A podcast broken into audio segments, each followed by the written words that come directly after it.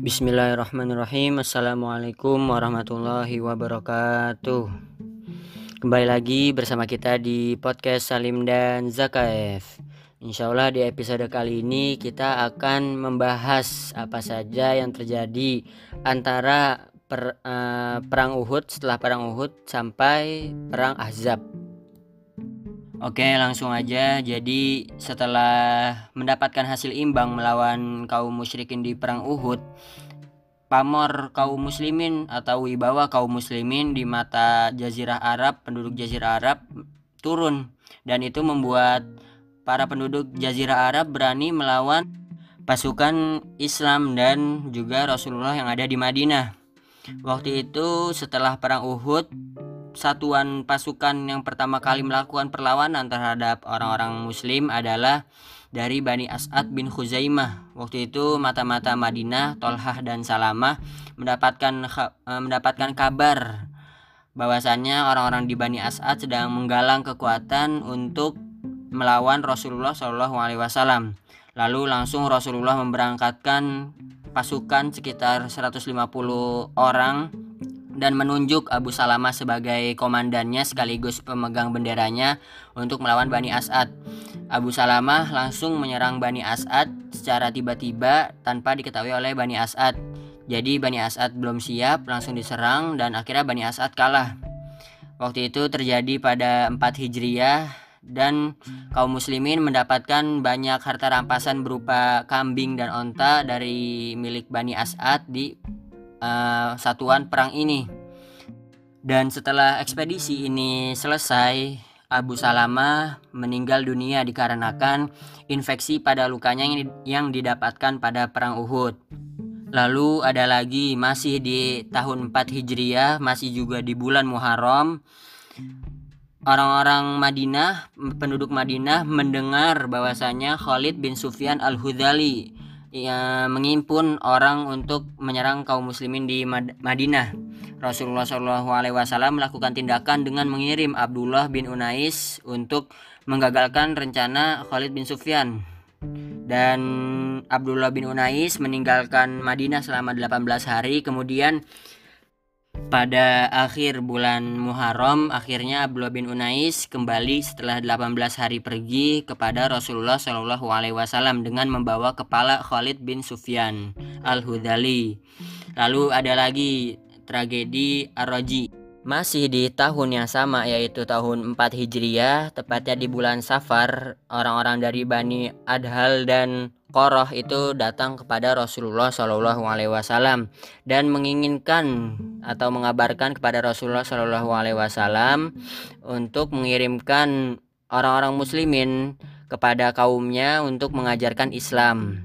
Setelah itu akhirnya dikirim 10 orang dan dipimpin oleh Asim bin Sabit. Ketika itu ketika sedang perjalanan tepatnya di Aroji yaitu sebuah pangkalan air milik Bani Hudail di masih di Hijaz ya. Di antara Robir dan Jidah, para utusan ini yang dari awal memang sudah ingin melakukan tipu daya meminta bantuan kepada Bani Laihan. Waktu itu Bani Laihan mengirim 100 orang pemanah. Tapi utusan kaum muslimin mengetahui rencana ini dan akhirnya mereka mencoba menyelamatkan diri dengan pergi ke tempat yang tinggi. Ketika itu orang-orang yang mengepung mereka berkata, "Kami berjanji dan bersumpah tidak akan membunuh seorang pun di antara kalian asal kalian mau turun." Asim dan beberapa rekannya tahu bahwasannya ini adalah sebuah jebakan dan akhirnya mereka bertempur melawan 100 orang tadi yang mengepung. Dan akhirnya tujuh orang kaum muslimin ini dan di dalamnya ada Asim itu tewas atau syahid setelah melakukan perlawanan terhadap orang yang mengepung mereka. Sementara ada tiga orang yang masih hidup yaitu Khubayb bin Adi, Zaid bin Adastina dan ada satu orang lagi yang tidak disebutkan namanya. Mereka bertiga ini ditawari perjanjian, tetapi satu orang yang terakhir ini yang tidak disebutkan namanya menolak dan akhirnya dibunuh. Setelah itu, Hubayb bin Adi dan Zaid bin Adastina memang benar dikhianati lalu ditangkap, ditawan seperti seorang tawanan di borgol gitu. Dan setelah itu Zaid dan Khubaib dibawa ke Mekah untuk dijual. Waktu itu di perang Badar, Zaid dan Khubaib ini berhasil membunuh banyak orang dari pasukan musyrikin. Lalu setelah itu Khubaib ditahan di Mekah dan dimasukkan ke penjara setelah dibeli oleh Hujair bin Abu Ilhab At-Tamimi.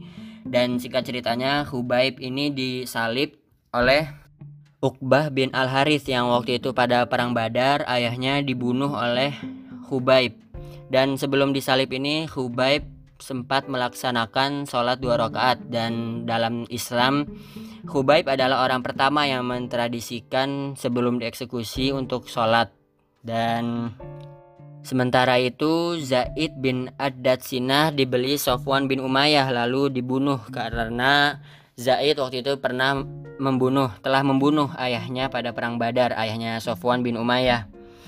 Lalu orang-orang Quraisy mengirim utusan untuk mendatangi jasad Asim untuk mengecek apakah Asim benar-benar udah meninggal atau belum dan memotong-motong sebagian tubuhnya agar mereka dapat benar-benar meyakini bahwasannya Asim telah tewas. Lalu setelah itu ada tragedi lagi yang lebih menyesakkan di dada Rasulullah Shallallahu Alaihi Wasallam dan umat Muslim ini masih terjadinya pada bulan yang sama dan ini terjadinya beberapa hari setelah tragedi Aroji dan ini dinamakan tragedi Bir Maunah. Jadi ceritanya berawal ketika Abu Baro Amir bin Malik datang kepada Rasulullah Shallallahu Alaihi Wasallam. Abu Baro ini mendapat julukan Mula Ibul Asinnah yang artinya pandai memain-mainkan tombak. Ketika Abu Baro datang kepada Rasulullah Shallallahu Alaihi Wasallam, Rasulullah sendiri menawarkan Islam untuk uh, kepada Abu Baro sendiri, tapi Abu Baro menolak dan tidak menunjukkan permusuhan. Lalu Abu Baro berkata, "Wahai Rasulullah, andaikan saja engkau mengutus para sahabatmu ke penduduk Najd menyuruh mereka kepada agamamu, tentu aku berharap mereka mau memenuhi seruan itu." Rasulullah menjawab, "Aku mengkhawatirkan keamanan mereka dari ulah penduduk Najd." Tapi uh, Baro ini menjawab, "Aku menjamin keamanan mereka." Setelah itu Rasulullah Shallallahu Alaihi Wasallam mengutus 70 orang untuk berangkat dan beliau menunjuk Al-Munzir bin Amr dari Bani Saidah sebagai pemimpin rombongan. Al-Munzir ini berjuluk Al-Ma'nikul Yamuta yang artinya yang ingin cepat-cepat mati syahid. Di dalam rombongan ini terdiri dari sahabat pilihan dan juga para penghafal Quran. Ketika pa sampai pada Bir Maunah, daer sebuah daerah yang diapit Bani Amr dan Harroh Bani Sulaim setelah itu mereka menetapkan untuk singgah dulu istirahat dulu sebentar di Birmaunah ini. Haram bin Milhan diutus untuk menyampaikan surat Rasulullah Shallallahu Alaihi Wasallam kepada Amr bin At-Tufail. Setelah menerima surat itu, Amr nggak nggak mau membaca surat yang disampaikan oleh Haram bin Milhan ini. Dan Amr bin At-Tufail sendiri memerintahkan seseorang untuk menikam Haram dengan tombak dari arah belakang. Dan akhirnya Haram bin Milhan syahid di tempat Amr bin At-Tufail ini. Lalu langkah selanjutnya Amr bin At-Tufail mengajak Bani Amir untuk menghabisi orang-orang muslim. Tetapi Bani Amir menolak karena mereka sedang terikat perjanjian bersama Abu Baro yaitu selaku penjamin keselamatan kaum muslimin. Lalu akhirnya Amir bin Atufail mendatangi kabilah Bani Sulaim. Mereka mendatangi Bani Sulaim lalu diajak dan akhirnya Bani Sulaim menyambut dengan gembira ajakan ini. Pemimpin mereka yaitu Usayyah, Riel dan Zakwan. Mereka pun datang mengepung para sahabat Rasulullah Shallallahu Alaihi Wasallam lalu membunuh mereka tanpa ada seorang pun yang tersisa selain Kaab bin Zaid bin An Najar. Cara yang dilakukan Kaab bin Zaid ini cukup cerdik untuk menyelamatkan diri yaitu dia berpura-pura mati terkena tombak di tengah-tengah rekannya yang sudah mati hingga dia akhirnya bisa selamat dan tetap hidup sampai meletus perang Khandaq. Saat itu Amr bin Umayyah Ad-Domiri dan Al-Munzir bin Uqbah bin Amir yang sedang mengembalakan ternak orang-orang muslim melihat burung-burung yang berputar di suatu daerah di tempat terjadinya tragedi ini.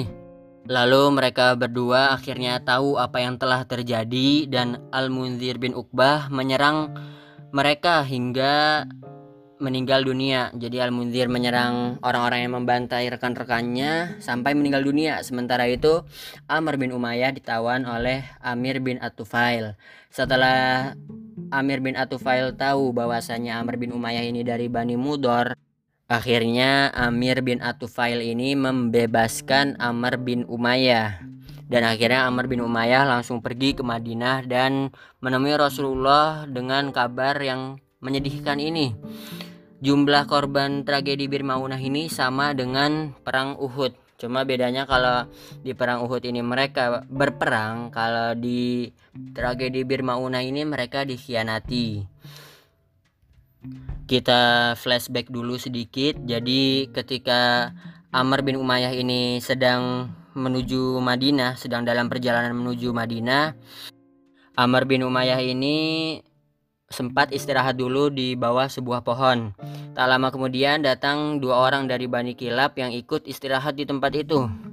Setelah kedua orang dari Bani Kilab tadi tidur, Amr membunuhnya dan dia merasa puas dapat membalaskan dendam rekan-rekannya yang telah terbunuh.